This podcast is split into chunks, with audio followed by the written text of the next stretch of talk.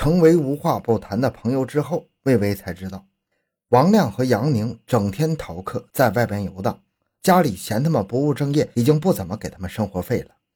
他俩的生活来源除了打工，就是到处偷偷摸摸。魏巍担心他们被日本警察逮住，就劝他们收手，结果反遭到王亮和杨宁的嘲笑。他们说他俩经常在宿舍偷同学们的钱物，从来都没被发现过。正在魏巍对两个人的话半信半疑的时候，他收到父亲的消息。父亲说家里的生意越来越不好做了，收入大不如前了，希望魏巍能够缩减开支，条件允许的话就找个地方打工赚起生活费。得知魏巍的情况，王亮和杨宁决定好好开导开导自己的朋友。于是两个人就带着魏巍跑到杨宁曾经打工的快餐店里，让魏巍在门外放风，他们俩进去偷走了230万日元。钱到手后，王亮和杨宁大方地给了他70万日元。一方面是盛情难却，另一方面偷钱来得这么容易，风险却没有想象的大呀。魏巍就此决定跟王亮和杨宁一起干。于是第二天夜里，在王亮和杨宁的带领下，趁着夜深无人的时候，魏巍也偷偷地进入了王亮就读的学校，在学校的宿舍里偷了5万日元。虽然是5万日元，兑换成人民币只有2000多元，但是这是第一次行动就如此顺利啊！这让魏巍相信王亮和杨宁说的没错，而这第一次的偷窃成功，打破了魏巍内心中遵守法纪的正理，而树立起了鸡鸣狗盗的邪念。也许是压抑着的负面情绪需要释放，也许是他血液里原本就潜伏着暴虐的因子，只要在合适的环境中就会破土而出，野蛮生长。自从第一次偷窃成功，他变得肆无忌惮。他用别人的手机进行诈骗，闯入一个中国人家中抢钱，还对一位女同学拳脚相加。偷盗、抢夺、打人，魏巍沉浸在违法行动带给自己的刺激和兴奋中。虽然打人后他被拘留了1周，但是并没有让他悬崖勒马。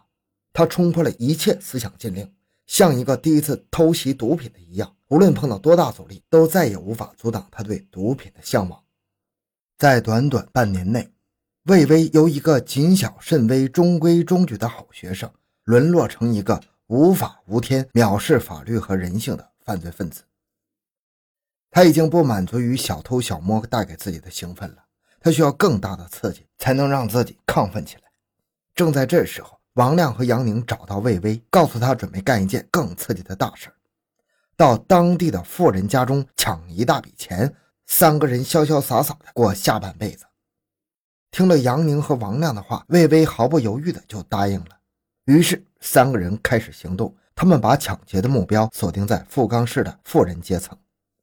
由于不是本地人，他们并不知道谁是当地的富人，于是就按照常理推测，先看看开的是不是豪车，再看住的是不是别墅。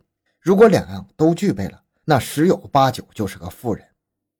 通过筛选，他们把目标锁定在松本真二郎的身上。松本开着高级的奔驰车，住着独栋的2层别墅。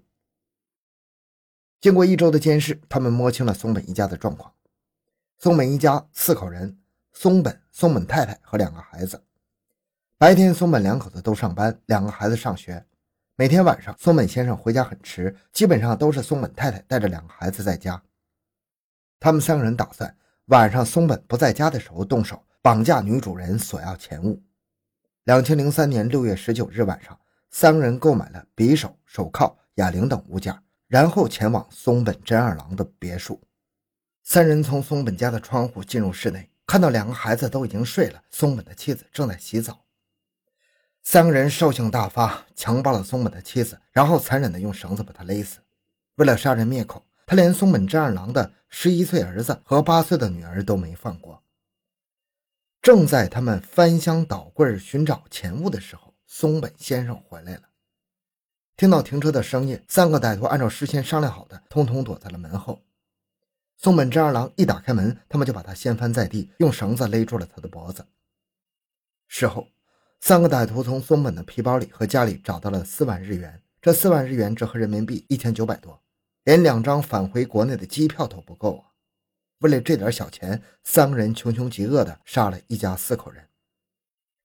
为了不被警方追捕，3人开始消灭罪证。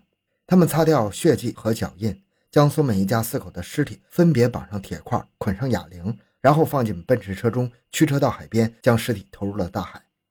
在抛尸海中的那一刻，魏巍想到了飞往日本途中看到的大海。短短的2年时间，他已经不再是那个揣着梦想的小伙，大海也不再是一片蔚蓝。2003年6月20日，松本真二郎妻子的尸体在博多海湾被捕鱼的渔民发现，惊动了警方。接着警方又在现场打捞出了松本真二郎和2个孩子的尸体。由于案情重大，作案手段残忍，案件引起了日本政府的高度重视。警方作为重点案件开始调查。魏巍他们3个本来以为把松本一家的尸体投入大海，人不知鬼不觉的没人发现，他们就可以逍遥法外。可是人算不如天算呢。案发第2天，福冈警方就发布了案件进展情况。看到新闻的3个人如惊弓之鸟，不知道该怎么办。王亮和杨宁与魏巍商量一起逃回国避难。这时候魏巍脑子里闪过父母的笑脸，同学的眼神，闪过飞往日本时的蔚蓝大海，一切美好的向往都成了泡影。魏巍觉得没脸回去。另外一方面，法律观念淡薄的魏巍觉得自己只是个从犯呢，即便是被逮到也不可能被判处死刑啊。他决定继续留在日本生活。在福冈警方的努力下，松本一家被害案件进展迅速，警方最后锁定了魏巍他们3个。中国警方积极配合日本行动，在国内展开了对王亮和杨宁的搜捕。逃回国内的王亮被居民举报，很快落入法网。王亮被捕后交代了自己的罪行，并且供出了在北京打工的杨宁。警方根据王亮的交代，很快出击抓获了杨宁。2005年，杨宁被判处死刑，立即执行。王亮因为配合公安抓捕杨宁有功，被判无期徒刑。而在此之前，魏巍就已经被日本警方逮捕了。在法庭上，魏巍认为自己只是出于江湖义气帮朋友做事，内心没有抢劫杀人的想法。而这时候他还没有意识到，正是因为交友不慎才导致犯下重罪。他只是极力申辩自己是从犯，不应该被判处死刑，并先后2次上诉，但是都被法庭以案件手段残忍与主犯没有区别驳回。但是魏巍被判死刑后，并没有像杨宁一样立即执行，因为日本执行死刑需要法务大臣签字，法务大臣每年只签1到2个死刑执行令，等待执行死刑的人只能排队等候。魏巍被判死刑的时候，他的前面还有20多个人在等待被执行。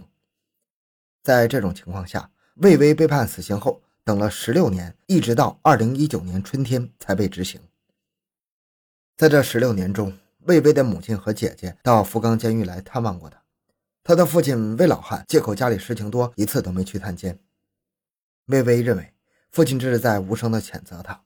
他哪里知道，自从他被判处死刑，父亲就一病不起，身体每况愈下。医生建议他尽量不要外出，情绪上要避免大的波动。在这16年中，魏巍的思想有了一些变化，他不再固执地认为自己是从犯了。在法庭上，他曾经提到，如果判我死刑能给死者家属带来一点安慰的话，我愿意被判处死刑。在等待执行死刑的漫长岁月中，魏巍开始回忆自己的过往。他想的最多的就是，如果时间可以重来，他绝不会盲从杀人。他甚至想，他会努力学习日语，克服交流问题，拿到本科毕业证，衣锦还乡。在无数个梦里，他都梦到自己没有杀人，他还拥有自由，人生还有无限可能，但是醒来却发现身在狱中。人生就是这样，当错误无法弥补，才后悔当初啊。看着布满了整张纸的一个悔字，魏老汉搞不清楚儿子究竟悔什么，是后悔杀人，还是后悔与杨宁王亮结交呢？还是后悔到日本留学呢？尽管不知道儿子的心情，魏老汉却清楚地知道自己内心的后悔。他后悔送儿子出国深造，后悔儿子想回国的时候被他拒绝，后悔儿子伸手要钱的时候被他斥责。如果这一切没发生该有多好，可是人生没有后悔药啊。好，这个案件讲到这里。小东的个人微信号 6576266感谢您的收听，咱们下期再见。